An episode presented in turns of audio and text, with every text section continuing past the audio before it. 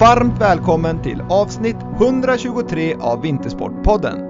Vi är just i detta nu mitt i vintern. Februari är en speciell månad för oss som gillar vinteridrott. Det är VM-månad med massor av spännande tävlingar framför oss i olika vinteridrotter och med många Vintersportpodden-gäster såklart. Vintersportpodden håller såklart tummarna för våra landslag och att de ska uppnå sina högt uppsatta mål med VM-tävlingarna. Snart väntar våren och ljusare tider. Ta vara på den härliga tid vi har framför oss. Njut av stunden och gör de förändringar som skulle få dig och ditt liv i bättre balans. Med det sagt så vill jag inspirera alla att leva ett hälsosamt, hållbart och roligare liv. Och nyckeln till det tror jag är att ha en balans i livet och unna sig att ha roligt.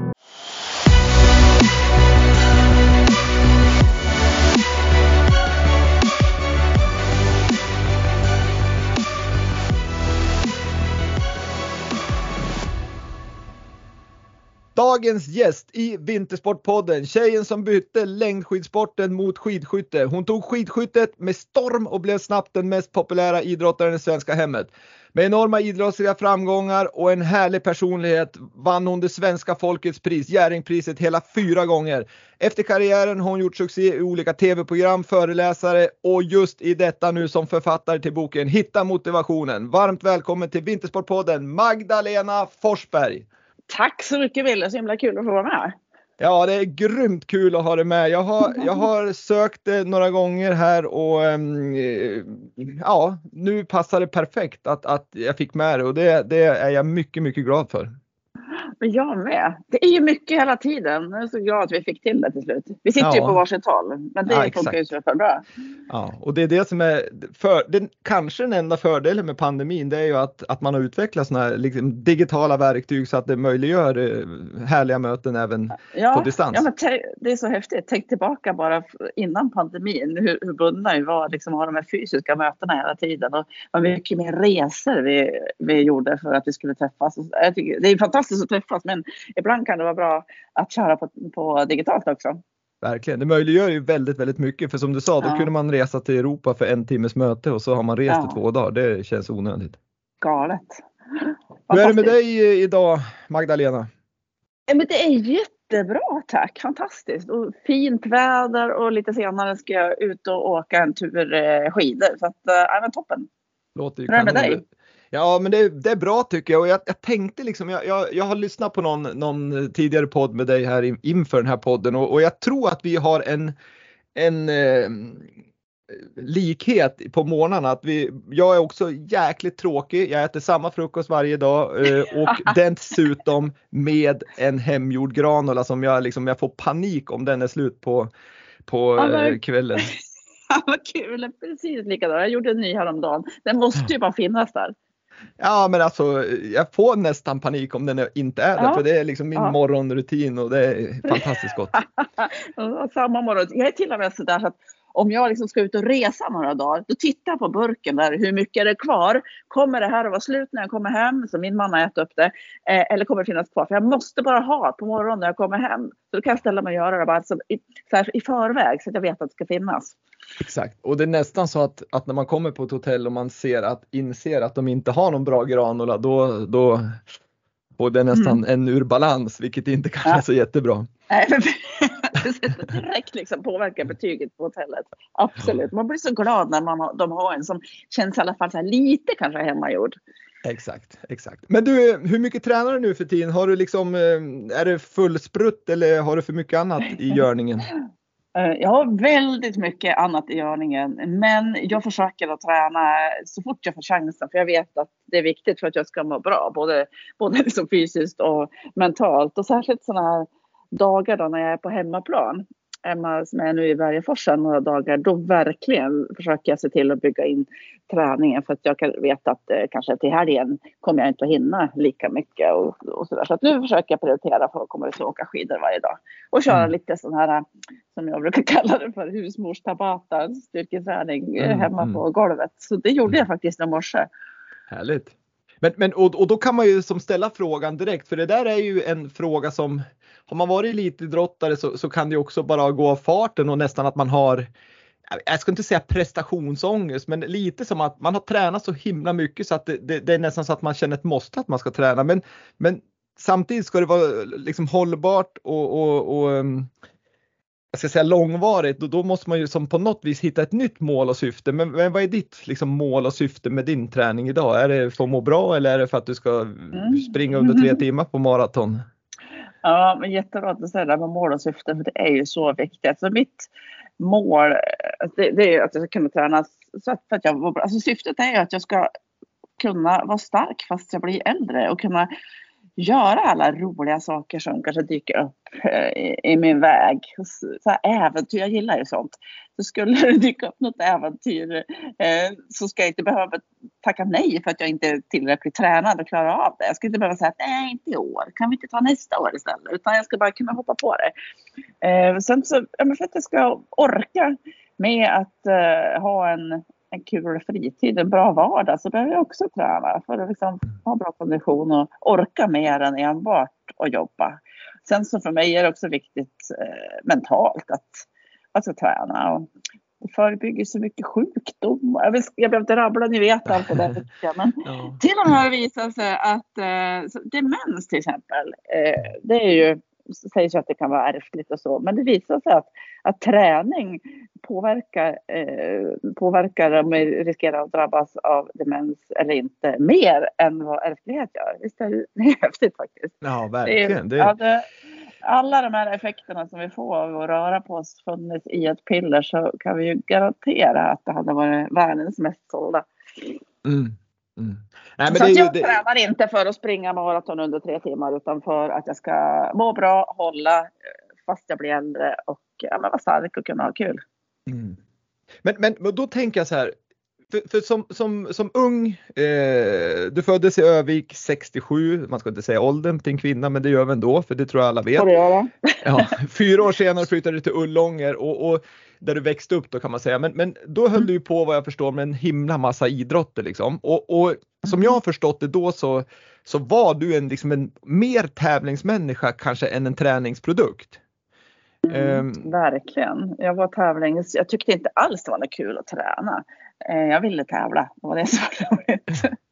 Ja, men, men jag ville och... inte bara tävla, jag ville också vinna när jag tävlade. Så var det eh, Och jag var som en vinnarskalle. Men det går liksom inte ihop det där att vara lat och vilja vinna. Så jag förstod ganska snabbt ändå att jag behöver göra jobbet och träna också om jag ska ha möjlighet att kunna vinna. Mm. Ja, och det, och det är ju liksom, det är ju inte alla som riktigt får den kopplingen utan går det lätt när man är ung så ja, men då går det lite för lätt och man kanske inte behöver träna för att vinna när man är 12-13 år och så sen kommer ju mm. tiden mm. i kappen och så blir man 14-15 och så börjar man förlora och så slutar man för att man tycker det är tråkigt. Men, men egentligen det du säger nu, det är ju att du, du gillar ju mer kanske att ja, men, träna, må bra, gå ut och en promenad eller långtur på skidorna än att du ska liksom, ja men nu ska jag anmäla mig till Stockholm Marathon för jag ska springa under tre timmar och jag ska tävla mot de här och de här. Men hur, hur har du lyckats med den omställningen? För jag tänker det är ju mer kanske en personlighet än, än något annat. Mm. Eh, ja, det har faktiskt en bra fråga hur jag lyckats med den. Nej, men jag tror att jag idag när jag tränar och har, alltså med syftet varför jag gör det, de mål jag har, så är det det är mer så här upplevelsegrej och lyx i egen tid. Det här att jag kan ju sticka ut på, som jag brukar säga, mysjogg bara. Och, men ta in, lyssna på fåglarna, känna dofterna, kanske stanna vid en sjö, gå i en backe om jag känner för det. Eh, sätta mig på en sten och filosofera en stund. Men alltså det är så mycket mer än bara flåset och pulskurvorna och allt det där. Det har jag lagt mm. bakom mig. Så det är en helhetsupplevelse på något sätt. Eh, och den bästa träningen är ju den som blir av. Det måste ju inte vara intervaller, fyra gånger nio minuter med en minuts vila mellan varje och på den och den pulsen längre. Liksom det, jag har kommit ifrån det, men det tog ett tag. Det kan jag mm. säga. Det tog flera år innan, innan jag kunde sticka ut och springa utan att ha en klocka och titta på klockan sådär, vad, hur länge jag var ute och så. Att det, Men, men den ja. dag man lyckas med det, då, då är det verkligen härligt att liksom komma ifrån just det du säger att jag ska springa så här långt på så här, den här tiden och mm. jag ska jämföra mig med alla andra och så vidare. Men kan man komma dit då, då, då har man ju kommit väldigt, väldigt långt. Men jag, men jag känner igen mig ändå i det där för jag har ju själv hållit på att tävla och nu tränar jag en del och, och många tror ju att jag är ute för att tävla. Men, men för mig är det nog mer att jag kör jag hårt så kan det också vara liksom att testa sig själv eller jag, jag liksom tycker att det kan vara jävligt skönt att vara trött efteråt. Liksom det, det är mer ja. än att jag ska tävla mot någon. Ja, ja nej, men tävlingen är lite ett avslutat kapitel faktiskt. Ja. Och, det känns, ja. och det är jätteskönt. Ja, det förstår jag verkligen efter alla dessa år. Men och om du, jag du... tävlar, jag ska säga en sak. Om jag mm. tävlar, då gör jag det mot mig själv. Mm. Mm. Det, det, och, och liksom och på sätt, så sätt att mer att att jag ska klara av något. Kommer jag klara det här loppet eller kommer jag klara liksom den här utmaningen? Det är mer så. Ja men det förstår jag verkligen. Herregud ja. Men du, som ung då höll du på med väldigt mycket, bland annat slalom också som är mitt gamla mm. gebit. Mm. När du körde på i backen i Skulebacken där och Kalanka Cup tror jag du till och med var med i. Men, men du höll ju på med andra idrotter också. Men vad var det till slut som ändå gjorde att du valde skidåkningen? Var det liksom familjära saker eller var det att du var bättre i det eller att du tyckte det var roligare eller vad, vad, vad, vad låg bakom just valet där till slut? Det var nog, eh, men det gick bra. Alltså, jag var duktig på det. Och så får man höra att man är duktig. Så här, så, ja, men då, då tycker man kanske att det är ännu roligare. Lite sådär. Eh, det gick bra. Jag hade ändå rätt, rätt så lätt för det. Och sen så hade jag mycket stött in hemifrån. Min mamma älskar att åka skidor och så var ju min tränare när jag var ung. Och, eh, ja, det, det var nog en kombination där. Men känner du att du har fått med dig mycket ändå av att ha hållit på med många olika idrotter som ung? I ja. din karriär sen?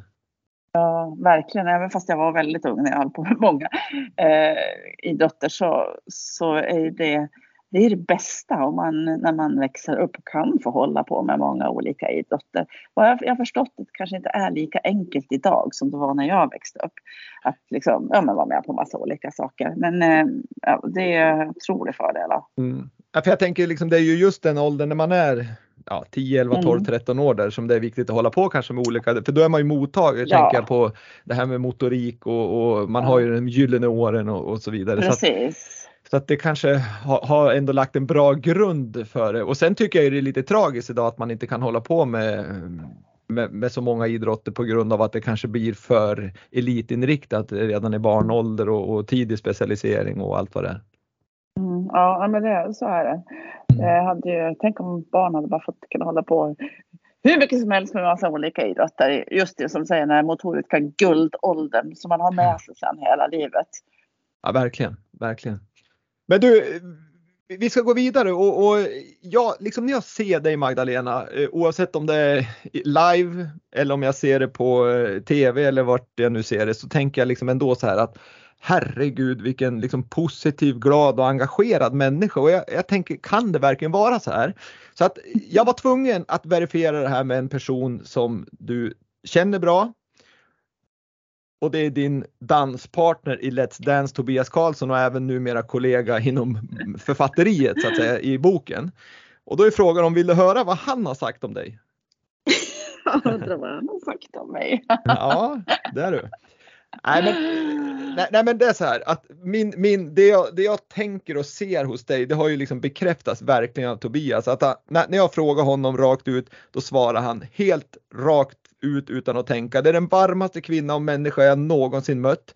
Hon tänker alltid på andra framför sig själv. Hon står med båda fötterna på jorden. Hon är stor som människa och genuint positiv och glad. Och jag tänkte, men herregud vilken, vilket CV tänkte jag, vilket betyg. Ja, vad fint. Han är så fin Tobias. Ja, tack. Ja, ja, men det var verkligen, det kändes verkligen när jag pratade med honom som att det här är från hjärtat. och, och, men, ja. men hur, hur är det liksom? Jag tänker, då sa han också så här, men det här är ju vad jag känner, men du skulle fråga hennes man Henrik om han tycker lika. Men, men ja. är du alltid så här liksom, eller har du också liksom dagar där du fallerar? Nej, men jag, jag är, ju som alla andra att vissa dagar är man ju inte på topp. Så är det ju bara. Och då är det bara, eh, alltså livet går ju upp och ner. Det är uppförsbackar och utförsbackar. Jag tänker alltid efter uppförsbacke kommer utförsbacke. Mm. Men eh, men jag, i grunden är jag otroligt, alltså jag är så himla positivt och ser gärna möjligheter istället för det som inte går och sådär. Eh, och sen så, så ibland så, ja, så, så är det inte en dans på rosor när man vaknar på morgonen. Då vet man att det blir bättre. Så är det ju bara. Men jag är så, tycker jag har så otroligt mycket att vara tacksam för i mitt liv. Och det här med tacksamhet är ju någonting viktigt. Och om man kan jobba med det så, så ser man ju också mer av det man kan vara tacksam för i livet. Så jag har ju liksom, ja, men jag får vara frisk. Eh, jag har upplevt tvärt, tvärtom. Liksom. Jag har fantastiska vänner, fantastisk familj. Jag, får göra saker på dagarna som, som jag tycker är jättekul och som ger mig energi och som utmanar mig också. Jag kallas också jobb faktiskt. Men, men mm. jag har så otroligt mycket att vara tacksam för. Det gör väl också att jag jag kan, jag kan vara glad och positiv väldigt ofta. Nej, för det handlar ju om, man, man, förstår ju att, att ingen människa liksom, det är ju inte glass och ballonger varje dag liksom. men, men det handlar väl till mångt och mycket, precis som du säger, att hamnar man i de situationerna så gäller det väl att ha verktyg att på något vis hitta tillbaks till, till ett ja. en bättre nivå så att säga. Ja, men så är det ju. Jag brukar ju, i värsta, absolut värsta fall, om jag tycker att allt känns piss, så då brukar jag använda mig av det här Keep Smiling-verktyget som jag hittade på slutet av karriären, att om man ler så känns det bättre. Eh, att det, faktiskt, det är ju faktiskt så att även en, så här, en alltså, konstlad förändring av, eller medveten förändring av ansiktsuttrycket påverkar hela kroppen och sinnesstämningen. Och mm. får man får så här eh, endorfin på påslag av att bara le. Och det känns bättre på mycket, alltså på en gång. Och för mig är det så att när jag gör det så då hamnar lite på läktaren kan man säga så här på sidan av. Man kan se mig själv utifrån. Och vad, vad är det för situation egentligen? Är det synd om mig egentligen? Va? Nej, det var det ju inte oftast. och så känns det bättre. Ja, och dessutom så, så är det ju så att man påverkar ju andra väldigt mycket genom att le. För det ser du ju bara om du ja. möter en person som ler eller om du möter en person som tittar på dig med en blick så du tror att du håller på att dö. Då, ja. Det är också stor skillnad. Så att, så att genom att le så sprider man ju en enorm energi och, och glädje runt om sig också. Ja, men så är det ju verkligen. Eh, att man, och, och, jag får ju känna, jag får ju också mycket energi av andra. Det är så här pingpong, som en pingpongmatch. Ja, Vad du skickar exakt. ut får du tillbaka liksom. Ja, så, ja. Men, men, men, men samtidigt, häftigt. ja det är häftigt. Men Tobias sa också där att, för jag frågade vad, vad, vad, vad var anledningen till att ni ändå klickade så, som ni gjorde där då, liksom när ni träffas i, i Let's Dance. Det var ju lite under speciella omständigheter som, mm. som ni träffas. Det var ju lite struligt innan och så kom han in efter semester i Thailand Thailand och, och, och um, kom in på kort, kort varsel inför inspelningen av, av Let's Dance. Men, men han sa att alltså, han kände verkligen att du litar på honom till 100% när han kom in med så kort varsel. Du kände honom inte men ändå bara tog du in han i ditt, tänkte jag säga liv, men alltså lita verkligen på det han sa, hur ni skulle göra saker och ting. Och, mm. och, och, det jämförde ju både han och jag när vi snackat lite grann kring Wolfgang också, att när han kom in i ditt liv så du, han, han, du litar ju också på honom och hans upplägg på något vis för du tränar ju liksom ut, han, hade ju, han, han har en, en, liksom en filosofi Wolfgang att träna som jag säger så blir det bra. Mm, ja men precis, exakt så var det ju att jag litar från, på Tobbe från där han klev in genom dörren. Jag kommer fortfarande ihåg liksom, när han klev in i dörren, kom där direkt från Arlanda bara gud vad härligt. Och jag litar på honom från sekund ett. Eh, och, och, faktiskt snabbare än jag litar på Wolfgang. det tog en vecka innan jag kände att liksom, uh, det pyschade där mannen jag ska lita på. Nej men så det är mycket grunden till, uh, alltså vi, vi var ju tvungna också jag och Tobias att, att hitta varandra direkt sådär mitt i, Let's Dance hade vi kört igång och vi skulle liksom ja, tre dagar senare köra live, eller två dagar senare skulle vi vara i live direktsändning och dansa. Så det var ju bara det var ju bara så det var tvunget att bli och, och det var inget, inget liksom konstlat att det blev så. Men jag, jag verkligen kände att jag litade på honom från första sekund. Och sen har vi ju alltid också, jag och Tobbe, vi är så öppna om allting med varandra. vi har ju båda lite sjukdomsstories och sådär och det är också en grej som gjorde att vi kom varandra väldigt nära, väldigt fort, direkt liksom prata om våra jobbiga upplevelser tillsammans. Och så här, det, det gör ju också mycket eh, ja, mellan två personer, man ska lära känna varandra. Så. Ja, speciellt när man har liknande erfarenheter så är det ju så Mm. skönt att prata med någon som har det. För Mm. att pratar du med någon som inte har det så, så har de ju alltid svårt att förstå. Även om de lyssnar så, så är det ju är det är skönt att prata med någon som har, har liknande erfarenheter, helt klart. Men, men Mm. är det här någonting som är liksom generellt för dig som person i livet? Att du har lätt att ta in folk i, i din närhet? För jag tänker som, som en offentlig person annars kan man ju bli lite reserverande för att man tänker är det här genuin vänskap eller är det någon som vill vara med för att jag har mina framgångar? Mm, jag brukar inte tänka så. Jag är, bara, jag är genuint intresserad av människor faktiskt. Tycker Ja, det är jättekul att träffa, träffa olika människor. Eh, ja, ibland kan jag känna liksom att nej, men nu får jag hålla tillbaka jag lite för frågvis. Lite grann så. Men jag tycker det är jätte, jättekul att lära känna nya människor. Men sen har jag har lätt att, att liksom lita på, på folk i min närhet. Så nu när vi var och besteg Kilimanjaro i augusti också, jag blev dålig där på berget, så litar jag ju helt och fullt också på våran guide där. Att, att liksom jag litar på honom att det inte var något farligt att jag låg och kräktes och sådär. Så att, eh, ja. Va, vad, var det, vad var kräkningen? Var det någon höjdsjuka du fick? Ja, eller? jag blev höjdsjuk. Jag blev höjdsjuk.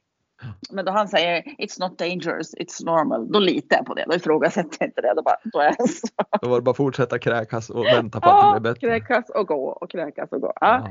precis. Ja, nej, men Tobbe och jag hittade varandra verkligen och, och snacka om, om glad och energi och positiv. Men han är ju den mest positiva människan som jag har träffat och som bryr sig om alla människor, människor i sin närhet. Och, eh, han ger mig energi, verkligen.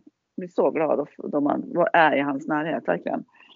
Gud vad härligt. Det, det är som en härlig egenskap där du beskriver om dig själv men sen är det ju som härligt att ha en sån relation med, med en människa också som, Ja, som, som ni ändå på något vis måste ha umgåtts en hel del nu under, under tiden när ni skrev bok och, och allt vad ni gör. ja men vi har haft så mycket tid tillsammans. Jag brukar säga det, det är helt otroligt. Vi har känt varandra i drygt tre år och allt vi har hunnit med längs vägen. Och Ja. skrattat och gråtit. Det är fantastiskt att ha en sån vän.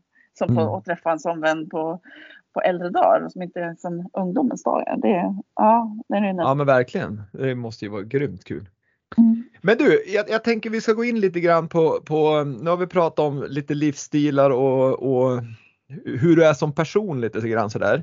Men, men sen vet ju alla här som, som lyssnar alla dina liksom framgångar du har haft i medaljer och priser du har fått och så vidare. Så att jag tänker vi, vi undviker att, att rabbla alla medaljer. Men som längdåkerska så kom ju du bra mycket längre än många andra som åker längd. Jag menar du fick ju en andra plats i världscupen i Rovaniemi 1988 och du var trea på VM 87 i, i Oberstdorf om jag inte är helt fel ute. Mm. Eh, Ja, tillsammans med bland annat Mm. ja, stafetten, ja, med, med Billan bland annat och som, som också Mm. vann första skateloppet som, som för, kördes faktiskt i, i, i internationella sammanhang under, Mm. under VM där. Men, men så det, det kan man ju tycka liksom, det var bra och så var det 27 år. Det är ju många ändå som lägger av när man är 27, speciellt kanske om man får säga på den tiden när vi var i slutet av 80, början av Mm. 90 liksom som, som liksom, äh, men jag lägger av för nu är jag 27 år, då går man vidare i livet. Och då valde du att att gå över till en helt ny sport kan man väl ändå säga. Skidskytte och, och längdskidåkning är ju två olika sporter. Men vad var det som triggar att liksom helt plötsligt, äh, men nu är jag 27 år, nu ska jag bli skidskytt? Ja. Jo, men, men jag kände väl då att, att jag utvecklas inte längre. Jag stod still och stampade och hade ingen aning om hur jag skulle vad skulle jag för att, för att känna att jag blev bättre på det jag gjorde? Det är ju det, är ju det man vill känna. Det är ju värdelöst att känna att det händer ingenting. Att man kanske till och med blir sämre. Eh, och då hade jag testat skidskytte och tyckte att det var superkul men jag var jättedålig att skjuta. Och då tänkte jag så här att ja, alternativet var ju att sluta och plugga klart min utbildning. Men eh, jag ville, alltså, gick tillbaka till det här som är min, var min och är också en av mina största drivkrafter. Det är ju ja, känna att jag utvecklas och eh, lär mig nya saker. Och då tänkte jag så enkelt som att ja, men skytte, jag är värdelös på att skjuta. Om jag skjuter 10 000 skott jämfört med de 100 jag hade skjutit eh, då så måste jag ju bli en bättre skytt. Hur svårt kan det vara? Och då har jag lärt mig någonting nytt och liksom utvecklas. Och förhoppningsvis tänkte jag så hittar jag glädjen på vägen också. Glädjen som jag faktiskt hade helt tappat i längdåkningen. Eh, ja, men så då bytte, tänkte jag då byter jag sport. men målen jag hade när jag bytte det var inte att jag skulle typ bli någon bäst i världen eller vinna någon världscup eller VM. och så här, utan målet när jag bytte till skidskytte när jag var 27 år gammal det var ju bara det här att, att jag skulle lära mig nya saker, känna att jag utvecklas, gick framåt och att jag skulle hitta glädjen igen. Det är helt sant, jag hade inga andra mål. Sen fick jag rätt snart efter börja höja målet, alltså sätta mer så här resultatbaserade mål. Men just när jag tog beslutet och bytte, då var det bara de här grejerna som, som jag såg framför mig. Men, men, men om du, du sa att du, du kände att liksom utvecklingen hade stannat, du var lite less på längdåkning och sådär och så sätter du dig i en situation där du, du går över till en helt ny sport. Du hade ju stora mm. utmaningar då, liksom att som du säger, skid, skyttet var ju liksom en del som du bara kunde förbättra väldigt, väldigt mycket och är man på låg nivå så går ju utvecklingen snabbt, vilket motiverar det troligtvis då än, än att man är superbra och ska utvecklas lite till.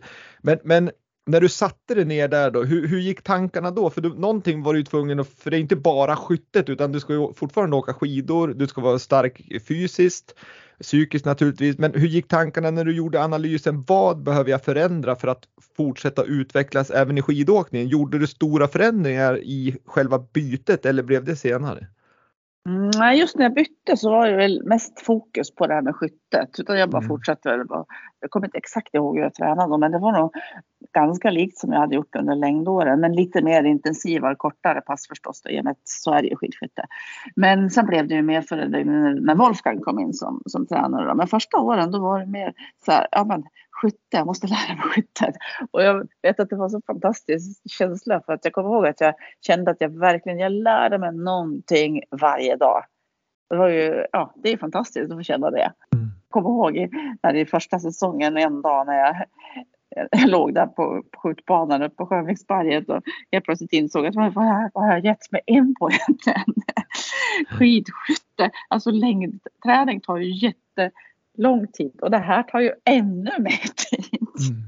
Det är väldigt tidskrävande. Men jag lärde mig någonting varje dag första året. Verkligen. Och det var en fantastisk känsla och jag hittade glädjen direkt. Det var så skoj.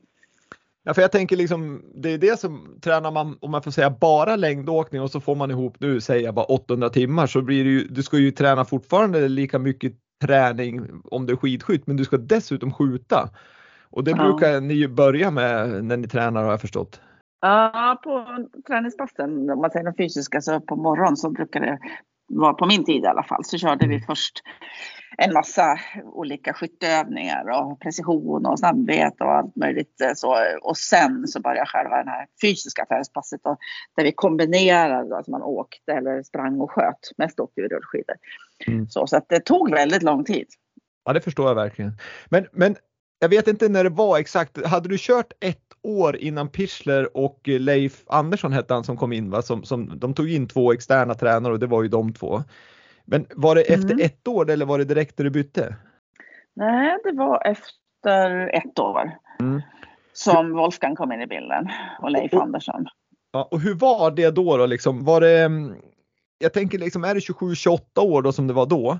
Och så kommer någon mm. och bara ska styra träningen till punkt och pricka. Liksom. Hur, hur mm. Var inte det ganska, börjar man vara 28 år då börjar man ju kanske vilja styra sin träning själv efter, efter erfarenhet och så vidare. Men hur, hur tog du emot det då? Mm.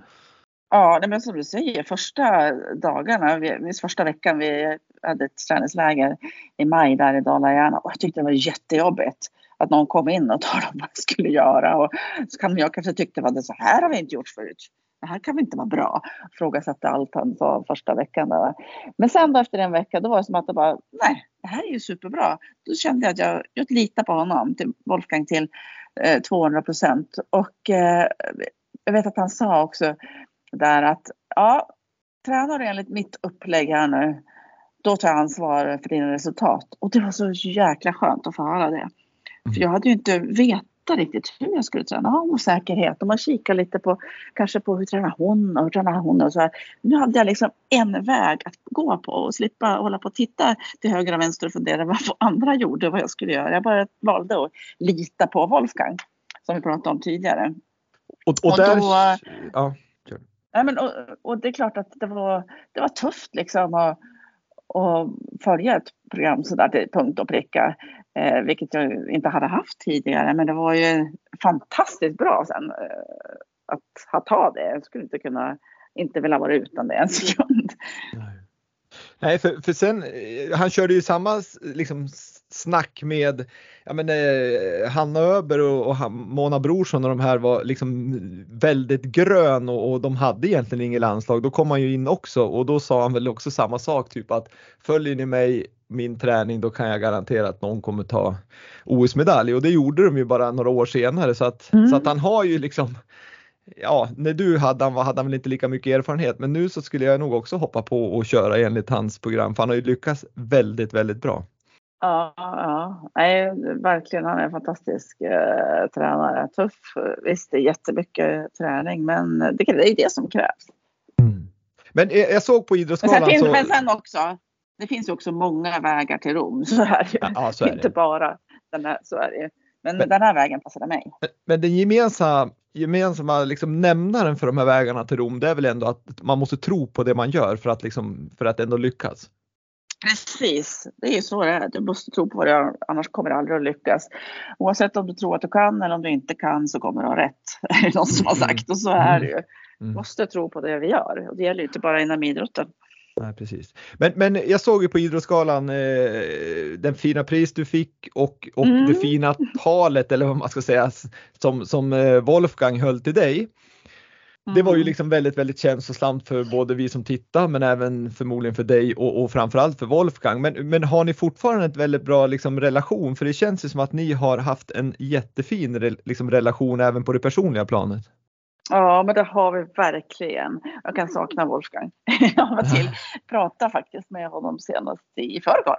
Ja. Eh, jag pratade jättelänge och sen så pratade Henrik jättelänge med oss, vi båda. Så jag har fortfarande en härlig relation med Wolfgang. Han är, han är fantastisk. Han är fortfarande lika engagerad i allt han gör.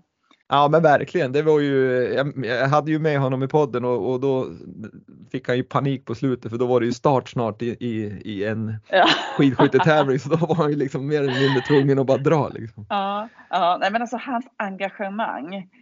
Jag har aldrig träffat någon som är så engagerad i den personen gör som Wolfgang. Jag skulle vara Tobias Karlsson då. men, men han är så otroligt engagerad och vi hade ju mycket, det var ju bara jag och Wolfgang några år också, att han bara, var bara min tränare. Så vi har ju spenderat så himla mycket tid tillsammans, eh, bara han och jag också, på mm. träningsläger och så. Men du Magdalena, hur, hur var du som elitidrottare? Var du liksom den här som, som hade fullkomlig kontroll på material, på kosten, på sömnen, på träningen? Liksom helt så hysterisk eller var du ganska relaxed och bara liksom du mådde ganska bra ändå? Eh, jag var, det var lite olika. På material, noll koll. Noll koll på mina skidor och eh, totalt ointresserad också. Det jag tycker sånt där är jättespännande med skidor och tester och vallar och strukturer och grejer. Jag är totalt ointresserad. Jag hade till och med, jag slapp till och med testa mina skidor innan start. Jag fick dem en kvart innan av mina tek eh, de teknikerna gav mig skidorna bara i handen och så gick jag till start. Och jag valde också att lita på dem till 200 procent. Det var också viktigt att jag hade den tryggheten och visste att det här är det bästa jag kunde ha under fötterna. Så att utrustning är med totalt noll koll och noll intresse. Då hade jag inte haft det vallateamet runt omkring mig hade jag nog aldrig nått några framgångar. Eh, de var viktiga. Och sen, men sen så Ja, jag var lite dålig på återhämtning kanske för att jag hela tiden ville göra andra saker. Men eh, eh, jag såg till att sova bra och såg till att äta mycket, få i mig tillräckligt med, med energi. Så att, eh, det var inte liksom att jag räknade kalorier eller så, nördig på så vis. Men, eh, jag såg till att ta, liksom, vi pratar mycket om den här prestationstriangeln, äta, träna, vila, att ha balans i den på den tiden. Och inte, ja, men... inte liksom extrem på något sätt. Verkligen inte. Nej. Nej men det, för vissa är ju så helt extrema, alltså det finns ingenting och då, då är ju alltid så om man är liksom helt extrem också, då finns det ju en risk att den här liksom balansen ändå att, att det går överstyr och så har man inte kul och har du inte kul då kommer du inte orka med det liksom och lägga ner tiden och vara borta mycket och allt vad det är. Men, men sen så vet du, och skulle du fråga någon annan så skulle de säkert finnas ganska många som tycker att jag var extrem. Men om du frågar mig så tycker jag inte att jag var extrem. Mm. Allt är relativt.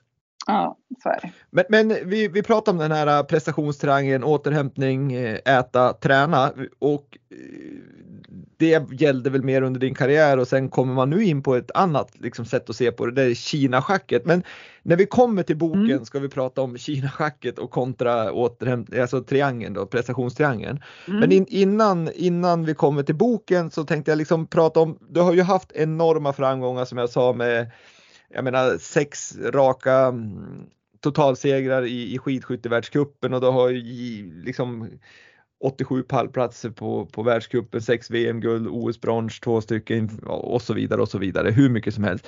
Men, men 98 på OS i Naggan och då var det ju liksom ett, ett mästerskap där egentligen du, jag ska inte säga åka och hämta, men mer eller mindre åka till, till Japan och hämta hem medaljer.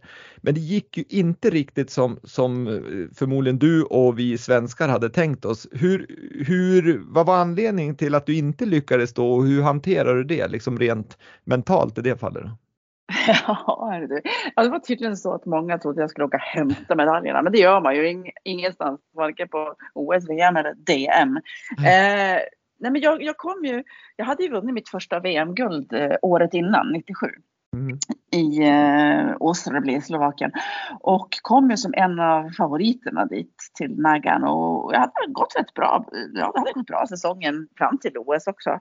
Men eh, jag var inte förberedd på hur det var att komma Eh, som favorit till ett mästerskap. För det var, det var ju som första gången jag gjorde det. Jag trodde väl att, att jag var förberedd men det var jag absolut inte. Det blev alldeles för stort för mig och eh, en belastning helt enkelt som jag inte pallar med. Och då första loppet där, det var ju bara två individuella tävlingar då i skidskytte. Det var först var det distans och sen var det sprint. Det var ingen jaktstart eller masstart. Mm. Så på distansen så jag var egentligen i bra form. Jag hade åkt en träningsrace några dagar innan bara. Gick jättebra, åkte bra, sköt bra.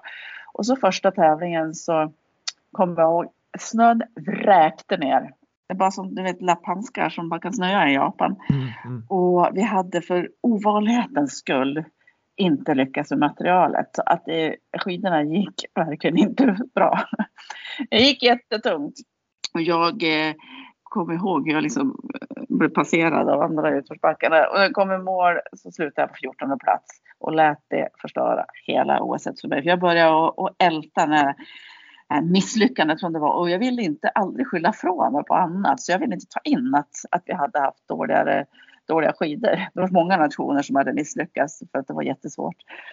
Eh, alltså jag bara neg tänkte negativt och klankade på mig själv. Eh, och lät min inre kritiker helt enkelt ta över där i tre dagar till nästa race.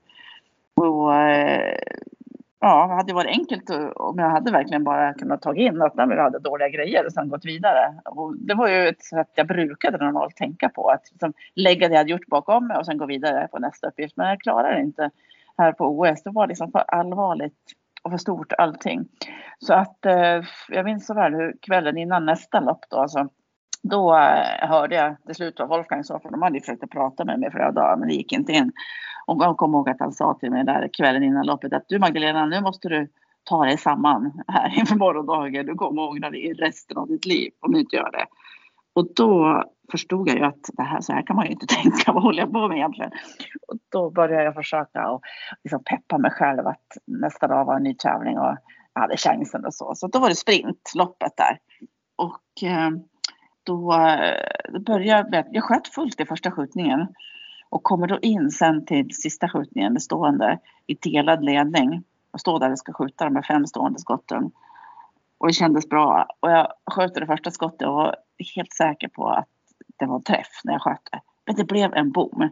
Mm. Och det lilla då, det räckte för att det här som jag hade försökt att bygga upp det från kvällen innan, det bara oops, raserades direkt allting och jag tappade all tro på mig själv och det här negativa fick ta över igen. Eh, så bommade jag nästa skott också. Och så sen kommer jag ihåg hur jag då fick en sån här jättedum tanke som kom till mig från ingenstans. Och så var den borta lika snabbt. Men tanken var att nu ska de minsann få se där hemma hur svårt det här är. Och så tänkte jag på alla de som satt där hemma i tv-soffan mitt i natten i Sverige och tittade på den här tävlingen. Så sköt jag med vilja på sidan om. Alltså jag sköt, det enda gången i hela mitt liv som jag med vilja skjuter på sidan om. Det är så dumt så att eh, ja, men det bevisar ju hur dåligt mentalt stark jag var. Jag var ju inte alls mentalt med där. Nej, nej det, det låter som att OS1. det var eh, väldigt, väldigt liksom, men, men, men jag tänker med tanke på vad du åstadkom ändå efter det, för det, det, det där skulle ja. faktiskt kunna fått väldigt, väldigt många att liksom mer eller mindre packa ihop och åka hem och lägga av. Mm. För då, då var det Nej, ändå... det var inget kul att komma hem. Nej. Nej. Det var ju så här, jag var ju som landsförrädare när jag kom hem. Jag fick hatbrev och det var ju så jättekonstigt. Men eh, jag fick ju snabb chans till revansch. För vi hade ju ganska snart efter OS där så eh, hade vi en världscupvecka i Pokljuka i Slovenien. Jag tror med fyra lopp tror jag hade den veckan varav ett var det allra första världsmästerskapet i jaktstart. För jaktstart ingick inte på OS-programmet så det var separat. Eh, så att jag fick en snabb revansch. Jag var jättenervös kommer jag ihåg och, och det var supertufft. Men jag försökte gå tillbaka ändå till, ja, men till mitt normala tänk och inte, inte lägga all, all press och förväntningar på mig. För man lär sig alltid någonting av allt. Jag lärde mig jättemycket av misslyckandet i Nagano. Mm. Lärde mig att man kan inte lägga på sig allas förväntningar på sina axlar och jag lärde mig också att man måste ha kul och må bra för att kunna mm. prestera, vilket jag inte gjorde där borta. Så det jobbar jag jättemycket med inför, inför de här nästkommande tävlingarna. Plus att jag hade ju bra människor. Bra folk runt omkring mig med Wolfgang och andra ledare och alla teamet och lagkompisar. Så, där, så att eh, ja, det gick att komma tillbaka men jag minns att jag var jättenervös där i, Bokljuka eh, innan tävlingarna. Men blev det liksom så här efter det med tanke på att ni, ni gjorde en analys vad som gick fel och, och bla bla bla och så lärde du av det. Men, men blev det någonting att du liksom jobbade mer med, med det mentala efter det här mm. eller kunde du hantera det själv? Ja, nej, men jag, jag jobbar ju mycket med mentala och hur jag valde att tänka, vilka tankar jag valde att tänka och sådär. Och det blev mer och mer viktigt i karriären. Och jag vet att jag sa då 98 efter eh, OS där i Nagano att jag kommer aldrig mer åka något OS.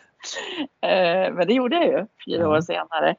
Faktiskt. Fyra år går väldigt fort upptäckte jag. Jag bestämde mig för att fortsätta ett år till efter 98 och sen efter ett år så kände jag att men jag kan ju fortfarande lära mig nya saker. Alltså min största drivkraft. Så då fortsatte jag ett år till. Och då var det ju helt plötsligt bara två år kvar till nästa OS. Så då tog jag beslutet att nej, men jag fortsätter två år till över nästa OS. Och då var jag, jobbade jag jättemycket med det här mentala inför det OS för att inte hamna i samma situation igen. Och jag fokuserar otroligt mycket på att det skulle bli en positiv upplevelse. Det var egentligen den viktigaste grejen när jag åkte till det OS att jag skulle ha med mig glada positiva minnen hemifrån ett OS, vilket jag inte hade. Jag tänkte att jag vill efter jag slutar min karriär så vill jag kunna titta tillbaka på OS och känna härliga goda känslor och positiva minnen. Mm. Vilket jag inte hade innan, innan Salt Lake City. Så det var mitt viktigaste fokus egentligen när jag, när jag var där och åkte dit. Och det fick du ju med två bronspengar fick du med från Salt Lake så det var väl mm. jättefina minnen att ha med sig resten av ja, livet kan jag tänka mig. Ja, jättehärliga minnen. Jag är superstolt över de medaljerna.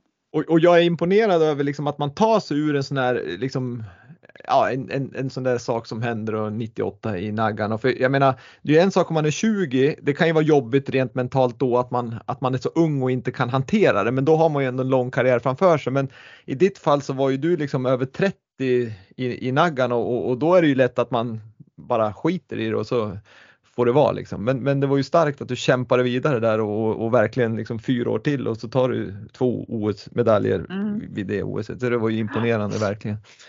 Men mycket det här, gå tillbaka, jag gick tillbaka till min drivkraft hela tiden. Att lära mig nya saker och utvecklas. Det var, det var mycket det som, som fick mig att, att fortsätta också. Ja, det är bra. Det är bra. Men, men jag tänker om liksom, nu när du har fått några år liksom perspektiv på karriären och vad ni gjorde och inte gjorde. Är det någonting du känner så här att fasiken var dumt att vi gjorde så där? Eh, eller skulle du vilja ha gjort någonting annorlunda? Jag brukar inte tänka så att jag ångrar saker och ting. Utan jag är mer så här, jag lär mig alltid någonting av allt. Men om jag skulle gjort något annorlunda eh, så skulle jag ha satsat ännu mer på, på mental träning. Ännu mer på mental träning. För det är en så otroligt viktig bit. Och särskilt kanske i skidskytte. Eller det är alltid viktigt för allt och alla. Men när du står där avgörande skyttet så då, får du, då, då gäller det att du liksom har rätt fokus och rätt tankar. Ja, för man får inte få gummiknä där när det, när det är avgörande skytte, att man börjar dar, darra. Utan, och, och, och, jag tänker också lika som dig, för, för det fysiska det kan jag säger alla, i princip alla kan ju bli bra, liksom uthållig och, och kunna köra fort som 17 och ha låg puls när man kommer in på vallen och, och, så vidare. Men, men det är ju just det här att kunna liksom knyta ihop säcken mentalt när det väl gäller. Det är ju oavsett vilken idrott du än håller på med så är ju det A och O mm. tycker jag. Så ja. Att, ja, men det ja. Det kanske, och sen så sista åren också så märkte jag att eh, när jag blev, ja, sista kanske två, tre åren eller sista året på karriären så märkte jag att det blev jobbigt med återhämtningen. Att hinna återhämta sig mellan varje tävling tog längre och längre tid. Eh, så har jag tänkt så här i efterhand, eh, efter att ha provat meditation någon gång och så att det skulle jag ju faktiskt ha haft det verktyget sista åren där för att få kanske så här, så här kort, eh, så här intensiv återhämtning. Ja, verkligen inte. Det är ju det, det, är intressant. Men, men, men var det så att hade du det någonstans på på, på, liksom på, i tankarna eller, eller, och att någon sa nej men det där är skit eller, eller fanns det inte ens i tankarna?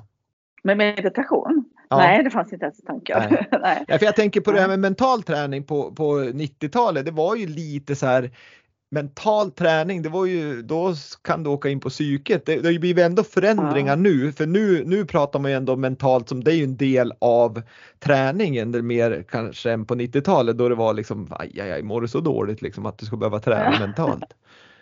Så att eh, Nej, det har ju gått framåt så viktigt, också. Ja, det är så otroligt viktigt allt det här, vad vi tänker. Alltså det liv vi lever idag är resultat av de tankar vi har tänkt till nu faktiskt. Mm. Och vi har så otroligt mycket kraft och möjligheter i vårt eget huvud som är ju bara dumt att inte utnyttja. Men det kanske gäller att få lite tips och tricks och verktyg för att, för att hitta de här kapaciteterna som vi har. Så att mental träning är jätteviktigt. Ja, och sen är det olika vad, ja, vad som passar. Det är inte samma mentala verktyg som passar för alla utan det gäller ju att man hittar sitt som passar mig. Det är inte kanske samma som passar mig som passar dig. I stort kanske det är ganska mycket likadant men sen finns det ju vissa saker som jag känner att det där kanske inte var min grej men det här är min grej. Och det gäller att hitta de sakerna ta med sig dem i, i livet och tyvärr kan det ju vara så att man är så mest, har så mest av sådana här verktyg och erfarenhet. Det har man ju den dag man slutar karriären. Man kanske behöver väl så mycket när man, när man börjar karriären. Och då har man dem inte på samma sätt. Nej men verkligen inte och där, där är det ju precis som du säger ju, och då krävs det någon som engagerar sig just i dig. Vad behöver du? Och så sen mm. att man hittar de här verktygen. Hur ska jag hantera det här nu i situationen? Det är en halvtimme till start. Jag känner så här. Hur ska jag hantera det? Mm. Och, och, mm. och sen blev det också, måste säga, eh, på slutet av karriären så hade jag ju väldigt trygghet i också, just som du säger, en halvtimme innan start och jag kanske kände mig så ah, trött och seg och stum i benen kände jag mig. Men då vet, hade jag då visste jag att ja, men, jag står på start kommer det kännas bra. Jag vet det, för så brukar det göra. Och det har man inte heller i början av karriären. Men i slutet på karriären så har man ju den erfarenheten också att luta sig tillbaka på. Och där kommer det ju in det här med, som jag tycker är ganska viktigt och, och det, kring det här med mentorer att att ta vara på den erfarenhet som finns hos dig och hos andra idrottare som har slutat för att det är ju dumt att de här yngre som kommer in ska behöva liksom genomgå en hel karriär för att få erfarenheter. Det får de ju såklart och det är bra men kan man få råd från de som har varit i samma situation tidigare så kanske man kan vinna väldigt, väldigt mycket i karriären istället för att komma på det när man lägger mm. av. Att... Ja, men slippa göra vissa misstag kanske. Ja, kanske ja men exakt.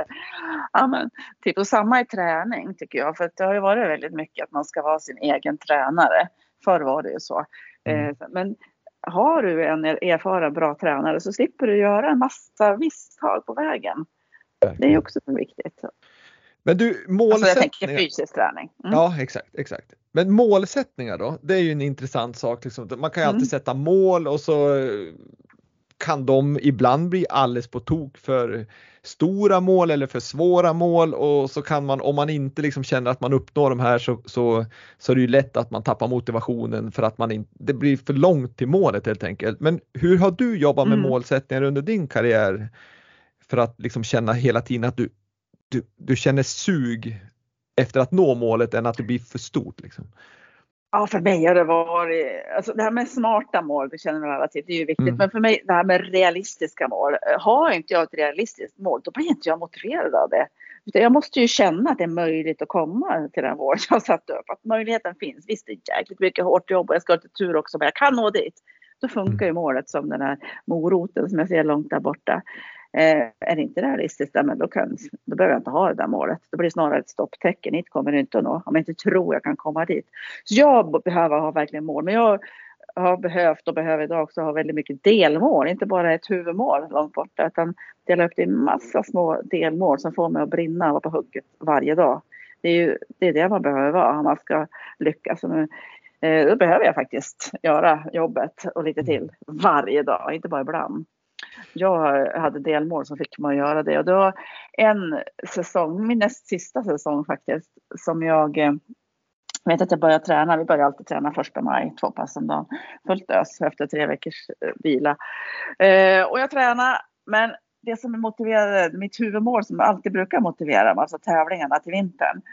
Det motiverade mig inte och när jag tänkte på de där tävlingarna så kände jag att nej, jag vill inte tävla. Det var så här avskykänsla när jag tänkte på, på tävlingarna. Så att jag, jag, jag tränade på enligt Wolfgangs program, men inte liksom med det här lilla extra jävla ramman och totala engagemanget som krävs om det ska bli bra. Utan bara mer slentrianmässigt gjorde jag det. Och jag insåg efter ett tag att det här kommer inte att bli bra i vinter om jag fortsätter så här. För samtidigt så förstod jag att när vintern skulle komma så skulle jag vilja tävla och inte mm. nöja mig med något annat än att kunna vara med och slåss om segrarna. Så jag förstod att jag måste göra en förändring här nu för att för att ha, vara motiverad varje dag och brinna varje dag verkligen för det jag gör. Jag hade inget varför i det jag gjorde. Jag verkligen kunde inte se mitt varför jag gjorde det jag gjorde varje dag. Så då började jag jobba ännu mer med, med delmål då. Och gick tillbaka till, till det, som, det som var min drivkraft, det här med att utvecklas och bli bättre, känna att jag blir bättre på det jag gör och lära mig nya saker. Och så satte jag små delmål. Så det första jag jobbade med då det var att bestämma mig för att jag skulle fokus på att kapa tiden till första skott med tre sekunder. Alltså från när jag lägger ner stavarna på mattan till jag lossar första skott så var målet att jag skulle bli tre sekunder snabbare. Eh, så jobbade jag med det här och kunde då vara på, tå, på tårna liksom och, och, och hungrig och liksom brinna för det varje dag. Och när, när tävlingssäsongen startade sen där i slutet på november, ja men då blev det ju precis som jag hade förutspått att ja men då ville jag ju tävla igen. Då, då var ju liksom, brann jag ju för tävlingarna och ville vara med och slåss om segrarna och, och då blev det faktiskt min bästa säsong, det, den säsongen. Jag lyckades vinna 14 världscuplopp den vintern. Och det hade, jag är helt säker på att det aldrig hade blivit det om jag inte hade verkligen insett det här då i början på maj och börjat jobba med nya delmål för att vara på hugget varje dag.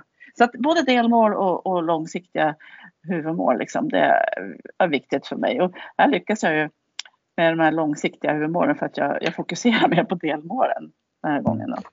Ja, för, för, det kan jag också tänka mig. Det var ju jättebra förklaring där Magdalena, verkligen superbra att, att jobba dels med långa men, men med, just delmålen för att det är det som ändå är lite resan om, om man får säga så. Men, ah, men jag tänker ah. just i ditt fall då, när, man, när man vinner eh, totalen år efter år efter år efter år då, då är det ju också liksom hur, vad är nu målet liksom? Ska jag vinna en gång till? Men, ah. men då, då kan det ju vara just att du ska kapa tiden tre sekunder eller kanske att mm jag vet att du har sagt någon gång att ja, men jag, jag hade som mål att ha gula ledarvästen på mig varje ja. tävling till exempel. Ja men då, blir det, ja. då, då vill man ju vinna den här tävlingen för att man ska ha gul väst nästa tävling och så vidare. Så att, Precis, ja, men så var det för då när jag, när jag berättade om den här när jag inte kunde tänka på tävlingarna där i början på maj, då var det det att jag var lite mätt, jag var lite nöjd. Jag var inte lika hungrig längre. Och det är lätt att hamna i den situationen och den är farlig om man hamnar i. För då kommer det vara svårt att, att prestera sen. Så man måste vara hungrig. Se till att man är hungrig hela tiden. Men en annan intressant sak kring mål tycker jag, jag vet att du brinner lite för mål och föreläser om mål en del, men jag tycker det är intressant att prata om individuellt, men när man verkar i en grupp, oavsett om det är på ett mm. arbete eller ett idrottslag, så är det ju också på något vis viktigt att man får en gemensam målbild lite grann att ja, men vad, må, vårat mål, vad är det någonstans tillsammans och vad, vad innebär det här målet på något vis? Mm, för att annars precis. kan ju det här målet innebära någonting för vallan eller för tränaren och någonting annat för dig och så liksom förstår ni inte, är du glad? Ja men jag uppnådde ju målet, ja fast det gjorde vi väl inte riktigt. Men jobbar ni någonting så att få en gemensam målbild om vart ni skulle eller var det liksom, körde du ditt race? Nej men alltså jätte, precis så där är det ju. Fast jag var individuell idrottare så är det ju ändå lag. Mm. För att vi är ett team som gör det. Jag hade inte klarat mig utan alla ledare så runt omkring och, och, och vallarna. Nej men det hade inte gått. Eh, och, och, det var så häftigt för jag kände verkligen när jag stod på startlinjen som du säger så kunde jag känna att alla vi hade gjort sitt för målet. Alla hade gjort gemensamma mål, som vi, samma mål som faktiskt vi såg framför oss. Alla hade gjort sitt för att det skulle bli så bra som möjligt mot målet och nu var det upp till mig. Nu stod jag där på startlinjen och hade stöttning av alla också runt hela tävlingen, coachning och sådär. Så det var teamwork och eh, det är just det där du säger, att få alla att se samma mål och se vad, att alla ser sitt varför och vad, vad gör jag, vad, vad, bidrar jag med till mot det här målet. För vi bidrar ju med olika saker. Eh, jätte, jätte, jätteviktigt. Och kan man få det att fungera eh, då är det ju det är en fantastisk känsla. Det är en sån jättekänsla som jag kan sakna ibland just när man får stå på startlinjen och veta att nu har vi alla gjort vårt. Liksom. Nu ska vi ha de bästa förutsättningar och göra det jag ska. Och jag tycker fortfarande att det, det är som roligast att jobba när mitt jobb som jag gör idag så är det jättekul att få jobba i team. Men när man har lite samma känsla att alla har jätteskilda uppgifter men alla har gjort sitt uppgift mot det gemensamma målet. Ja, och då måste man precis som vi sa att då måste ju alla förstå det också att, att mitt bidrag, ja. det har jag gjort nu och, och liksom att det går dit så att inte man spretar så mycket. Men, men för jag tror mm. att där går man lite fel. Man, man sätter mål men alla förstår inte riktigt sin roll i målet. Nej, nej precis, alla måste veta att man, vad är mitt bidrag? Var. Varför jag gör det jag gör? Alltså den här frågan varför är ju så himla bra. Mm. Varför? Varför gör jag det jag gör egentligen?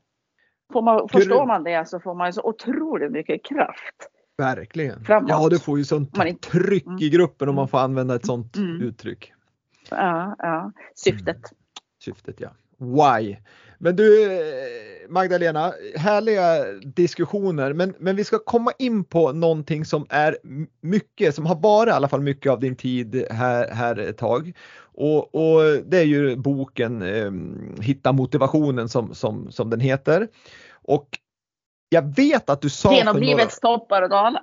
Exakt, ja hitta motivationen ja. genom livets toppar och dalar. Exakt och den, den har ju du och Tobias Karlsson då, då författat. Men jag vet att du sa ja. för några år sedan också att nej men jag, bok, nej jag ska inte skriva någon bok, det ska jag inte göra. Men, men vad var det som gjorde ändå att du, du nu står du här och är författare till en bok. Vad, vad var det som hände? ja, men det som får göra det tillsammans med Tobbe har ju varit fantastiskt. En fantastisk resa. Alltså. Men jag var ju med om någonting eh, 2018 som liksom blev eh, ja, men en ny start på mitt liv. Lite så. Och man får ju ändra sig. Så 2018 fick jag helt eh, utan förberedelse bara höra att jag hade en tumör på min egna njure. Eller på min ena njure. Mm. Eh, så det var ju en sån livsomvälvande upplevelse. Och det visade sig senare efter många om och men och operationer så att den var godartad. Efter jag har gått en hel sommar och trott att jag skulle dö så fick jag liksom höra att den var godartad och då fick jag som ett, ett, ett nytt liv. Och det, jag brukar skämtsamt säga att det var mitt nya liv, Magdalena 2.0. Eh, där jag passar på att göra saker och tackar mer ja än nej. Eh, och håller inte på att säga att nej, men sedan och sedan, för det kanske inte finns något sedan. Så det, det blev som en ny inställning till livet för mig. Och hade jag inte varit med om det så, så ja, men hade jag nog inte suttit här och pratat med dig nu. Så det, det, ja, det gäller att passa visst, på. Eh, visst är det väl synd egentligen om man tänker där du berättar att, att det ska behöva mm. inträffa ganska som traumatiska saker för att man ska göra den här egentligen logiska om alltså hur man lever, alltså att det ska behöva inträffa saker som är, som är hemskt för att, det ska liksom, att man ska börja leva. Det är väl lite mm. tragiskt. Ja, det är tragiskt. Det är liksom en påminnelse om att eh, livet är här och nu och att man inte ska ta någonting för givet. Och ibland kan det vara nyttigt att få den där lite som käftsmällen eller vad man ska kalla det för. Och jag idag, det var ju jättejobbigt när jag väl var inne i det. Nu hade jag ju lyckan att få positivt besked. Men jag idag kan jag vara tacksam ändå för för den där jobbiga tiden. Och på något sätt så, eh, så kände jag också efter den där upplevelsen, jag fick det här positiva beskedet om min tumör, att den, faktiskt var godartad så kände jag som en skyldighet också att eh, jag som nu fick det här positiva beskedet om ett tumör som många inte får, att jag då skulle leva mitt liv fullt ut, eh, alltså när jag fick den här chansen som många andra inte får. För där hade man ju kunnat då, tänka sig att, att du skulle ha gått tillbaks till, om man får säga det gamla eh, Magdalena Forsberg 1.0. När, när, du fick det positiva, ja, men liksom när du fick det positiva ja, beskedet ja. så andas du ut och så bara nej men nu, nu det var inget farligt så nu går vi tillbaks och lever på som vi har gjort liksom. Ja, nej verkligen inte utan jag började säga ja mer så här nu kör jag. Det gäller att mm. passa på. Allting behöver inte vara perfekt och solen och månen och stjärnorna måste inte stå eh, exakt perfekt för att jag ska göra den och den saken utan nej men bara gör allt som verkar skoj.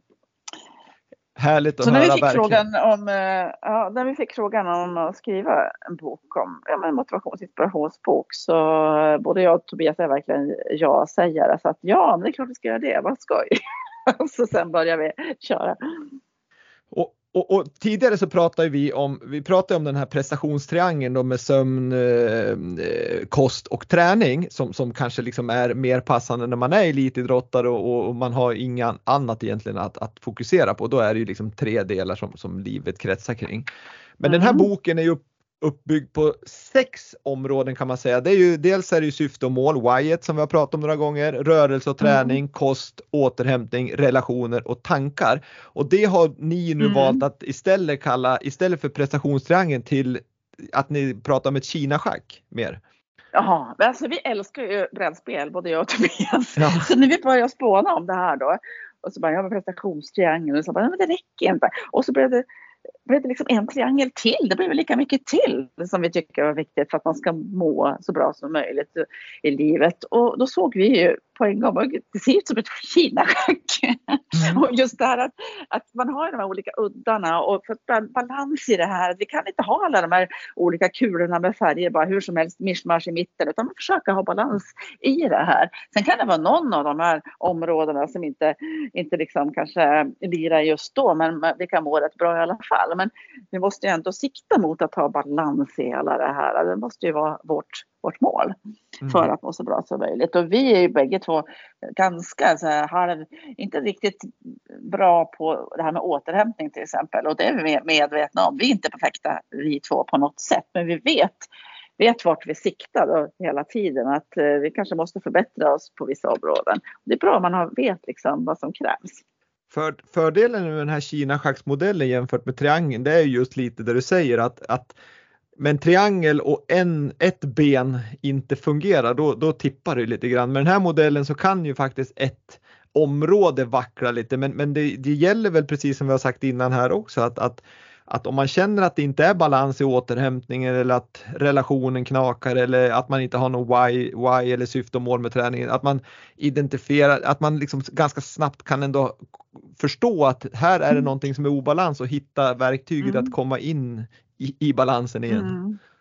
Mm, se vad det här behöver jag nu jobba lite på.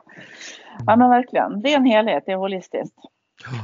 Och jag tycker jag har haft förmånen att få, få läsa den här boken lite grann i förskott eh, tack vare att, att vi mm, skulle ha den här intervjun och det är ju en jätte jättebra bok som är ganska liksom, han är lättläst måste jag säga. Den, ni har lyckats bra mm. du, och, du och Tobias att göra den här, liksom, ja men man blir sugen att läsa vidare och samtidigt är han liksom ganska igenkännande och, och lättläst så att det blir inte så, så super super liksom vetenskapligt och teoretiskt vilket många böcker kan tendera att bli. Mm, men vad kul att du säger det, jättekul. Vi har blandat upp det med, med våra egna personliga historier. Eh, Magdalena berättar och Tobias berättar och försökt liksom, ja, och det blir lite exempel på uh, olika saker som kan hända i livet och hur vi har löst det några gånger så. Men jag tänker det, det, baseras ju på era karriärer, alltså Tobias som dansare och hans erfarenheter och di, di, di, din karriär som skidskytt och, och längdåkerska. Men, men när ni har skrivit den här, har, har ni liksom eh, Naturligtvis har ni haft då erfarenheter från, från era karriärer, men har ni, har ni skrivit den här också utifrån att ni har förändrats med lite distans till, till vad ni har hållit på med, att ni har blivit lite klokare och fått lite andra idéer om saker och ting? Absolut, det händer ju saker med en och det är ju 20, snart 21 år sedan jag slutade tävla. Så det har hänt en, en, en hel del.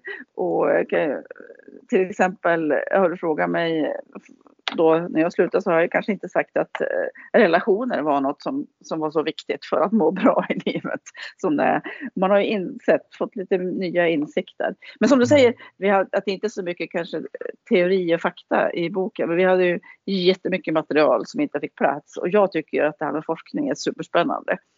Eh, så jag hade lite så här, Magdalenas nördhörna skämtar vi om. till exempel. Och till exempel då på relationer så så hur viktigt det verkligen är och hur om vi inte har, om vi känner oss ensamma, om man råkar ut för att vara långvarigt ensam, så sätter det ger fysiska symptom faktiskt. Det är ju det är ganska häftigt att, det är så. Eh, så att det är inte bara det att det är jobbigt mentalt att känna sig ensam, utan det påverkar hela kroppen. Och att vi ökar risken för att drabbas av hjärt och kärlsjukdomar, demens och smärtproblematik, få sämre immunförsvar om vi inte har relationer, om vi råkar ut för det här med långvarig ensamhet. I England Nej, men... har man ju till och med tillsatt en ensamhetsminister. Jag tror i Japan har man också gjort det nu. Vi får väl snart en i Sverige också kanske. Ja, men det säger, det säger liksom, det, det är också ganska så här, om man tänk, tänker på det så är det ju självklart för att alla mår ju bra, om du säger av bra relationer och närhet och, och vänskap och allt vad det är. Det, det är ju jätte, jätteviktigt för det märker man ju så fort det knakar i fogarna någonstans om det så är med kollegor mm. eller barn eller fru eller man eller vad det nu är så, så påverkar det ju stor del av livet. Mm. Och om man kan titta tillbaka, jag tycker det är spännande med savannen. Mm. Men när vi lever, vi är ju flockdjur egentligen. Så, och när vi levde på savannen för i jättemånga år sedan, då var det ju, det kunde det vara förenat med livsfara och hamna utanför flocken. Då kanske det kom något farligt djur åt upp en eller blev ihjälslagen av någon, något fiende. Och då utvecklar ju kroppen eh, så varningssystem och det var stresshormoner och, och vi fick blodkärlsammandragningar. Och det var ju superbra då. För då, om vi då råkade ut för blödning till exempel, om vi blev biten av den där björnen eller lejonet, ja men då blev, fick vi mindre blödningar. Mm. Då blödde vi mindre.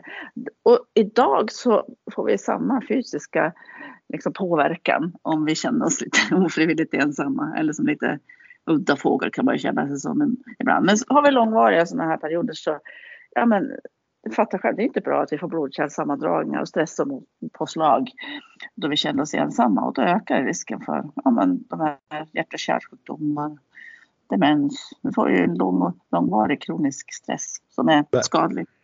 Det är jätteintressant. Ja men verkligen, det är ju superintressant och tittar man så har ju människan egentligen inte, hjärnan har ju inte förändrats. Det är ju, det är mycket det man pratar om nu att, att det har gått många år sedan mm sen hjärnan formades men den har egentligen inte förändrats men samhället har ju förändrats jätte, jättemycket så att det är ju intressant Precis. det du säger. Verkligen. Precis, exakt så är det. Exakt så är det och det är samma med det här varför vi inte varför vi kanske helst stannar kvar i soffan istället för rör på oss. Mm. Är också det, det finns också en förklaring från savannen. För att eh, förr så så skulle vi inte röra på oss om vi inte måste. För vi fick ju röra på oss hela tiden för att skaffa mat och ta oss från A till B och allt det där. Så att, eh, nu säger fortfarande hjärnan till oss att ta det lugnt för snart ska du kanske springa från ett lejon. Mm, då gör vi det, exakt. lägger vi oss i soffan. Så därför är det ju, ja, så därför för att få en, för, även om det inte kommer förändras direkt i, i hjärna och kropp och, och, hur man egentligen i grund och botten tänker så tycker jag att alla som lyssnar här ska läsa eh, den här boken som ni har skrivit för att det, det är, ju, det är ju verkligen en, en bok för att hitta motivationen och, och inse liksom att det finns toppar och dalar i livet och, och framförallt få liksom inspiration att, att, att få ett, ja, men ett bättre liv helt enkelt. Mm, det är inte någon tävling vi ska vinna utan bara liksom inspirera till att kanske må, må bra, må lite bättre eller må bra och hitta, hitta lite motivation till mm. att kanske göra någon liten förändring i livet. Precis. Ibland och är det inte så stora, stora grejer som behövs. Nej men precis, och, exakt och där leder du in mig på nästa liksom, fråga kring, kring boken att det ni skriver här är ju egentligen inget så här, det är ju inte, läser man det rakt upp och ner så är det klart att man, man ska röra sig och man ska äta bättre och man ska ha återhämtning och man ska ha bra relationer och tankar och, och ha ett syfte och mål med det man gör. Men, men mm. konsten alltid, det blir ju ändå att hur, hur tänker du om du skulle ge lyssnarna här ett, liksom ett litet tips på på just att få det här från, om jag säger nu då teori och boken och det man läser till vardagen. Alltså för att få Mm. den här förändringen att om man har svårt att ta sig ut till exempel på, på motion och träning. Va, vad säger du då Ja, till, till lyssnarna? Ja, men då måste man ju, som jag sagt så många gånger, ha sitt varför, ha ett hållbart syfte. Tycker jag. Varför ska jag träna? Ja, men det kanske, eller, eller röra mig. Det måste inte vara träna, byta om, men bygga in något mer rörelse i sitt liv. Ja, det kan ju vara, alltså, till exempel om du är, kanske har barnbarn. Jag vill kunna orka och kunna leka med mina barn. barn. Det kanske är ett varför starkt nog till att man tar tag i det faktiskt och börjar röra på sig mer. Eh, att ha ett varför som är att bli smal är kanske inte något hållbart varför, tycker jag i alla fall. Nej. Eh, det kanske funkar första veckan men sen efter ett tag så kanske man bara, ah, jobbigt det här med att träna. Ja, men om jag, jag kan äta lite mindre då, kan, det går, då blir jag kanske smalare på det sättet. Ja men då tappar du ju den här eh, motivationen till att träna som var egentligen det du ville göra. Men så att man, eh, man hittar sitt varför, man hittar sina drivkrafter drivkrafter tror jag och varför tror jag är viktigt till att komma igång. Och sen gör det enkelt. Bara gör det, fundera inte så mycket. Det ska bli som att borsta tänderna till slut. Att du behöver inte ta ett beslut varje gång du ska röra på dig. För då, då är det som du måste över ett hinder och ta det beslutet. Det ska vara så självklart att du bara gör det. Ta och borsta tänderna. Hitta något som är kul och enkelt. Gör det med en vän till exempel. Då kan det vara enkelt. Eller enklare. Eh, Så att eh, jag eh, gör det så enkelt som möjligt. Då kan jag få in träningen i mitt liv. Hade det varit att jag skulle behöva passa massa tider och åka iväg någonstans för att träna. Då tror jag att jag hade tyckt det var tråkigt och jobbigt och jag hade inte hittat tiden heller för det. Då ska jag göra det enkelt. Då kom ihåg att den bästa träningen är den som blir av. Om du går ut och går ett varv runt huset så är det 100% bättre än om du hade legat kvar i soffan.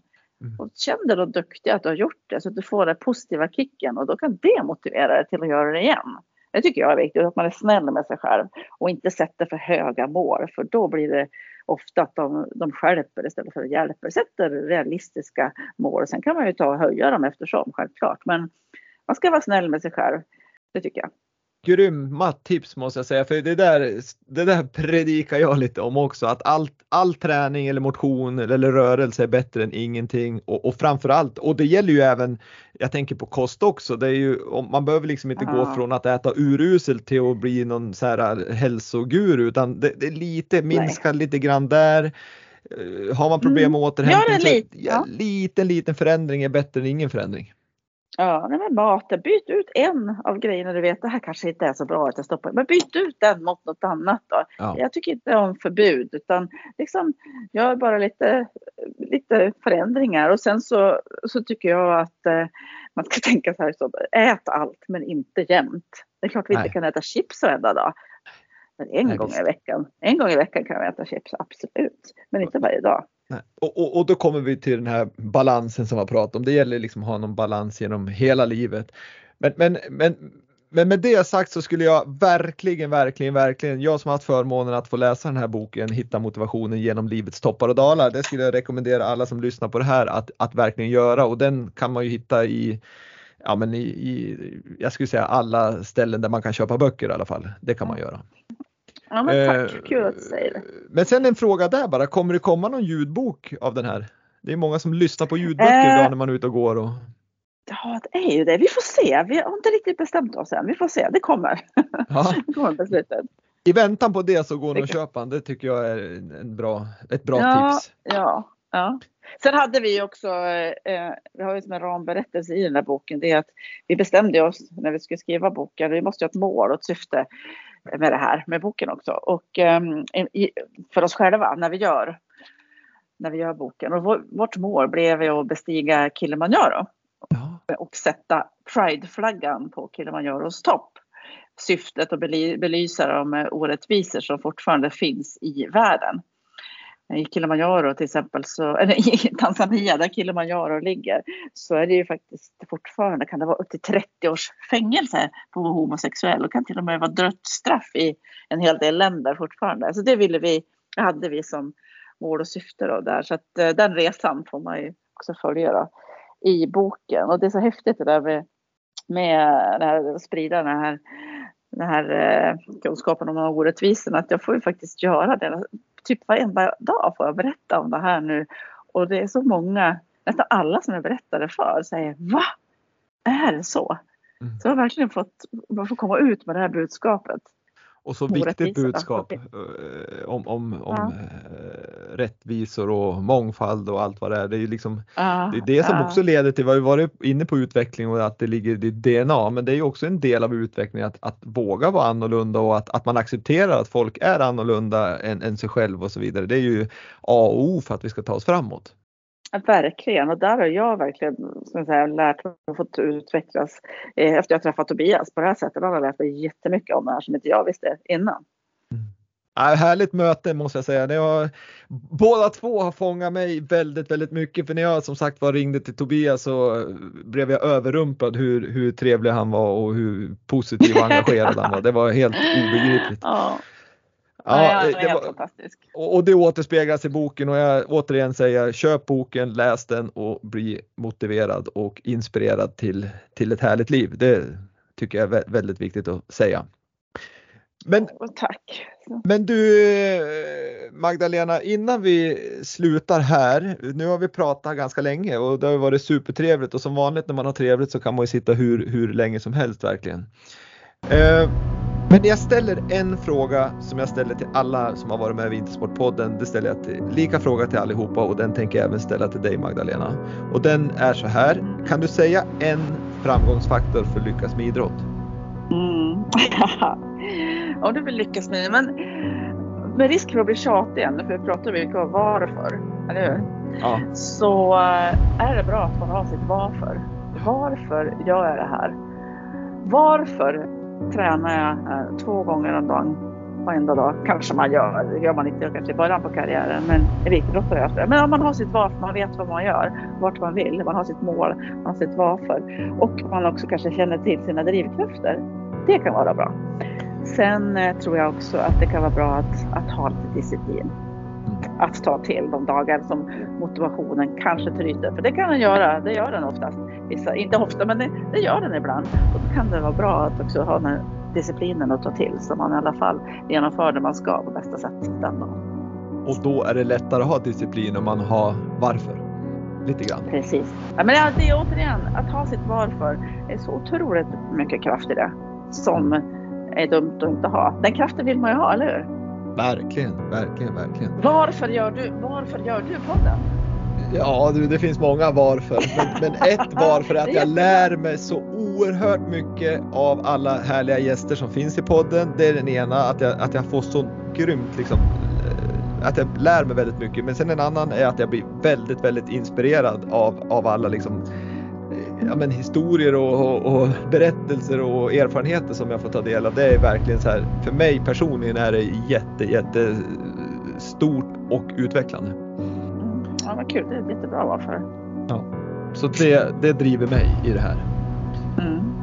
Med det sagt Magdalena. Forsberg så tackar jag Willy Bulin och Vintersportpodden dig för att du var med i Vintersportpodden och naturligtvis så önskar jag dig Tobias får jag säga och lycka till med boken och även lycka till med livet och att jag hoppas verkligen att jag får fortsätta se dig så positiv, engagerad och glad och, och att du har balans i livet.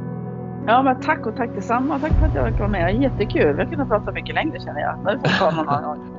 vi får ta det någon annan gång. Ha tack det så jättebra och tack och bock. Tack och hej.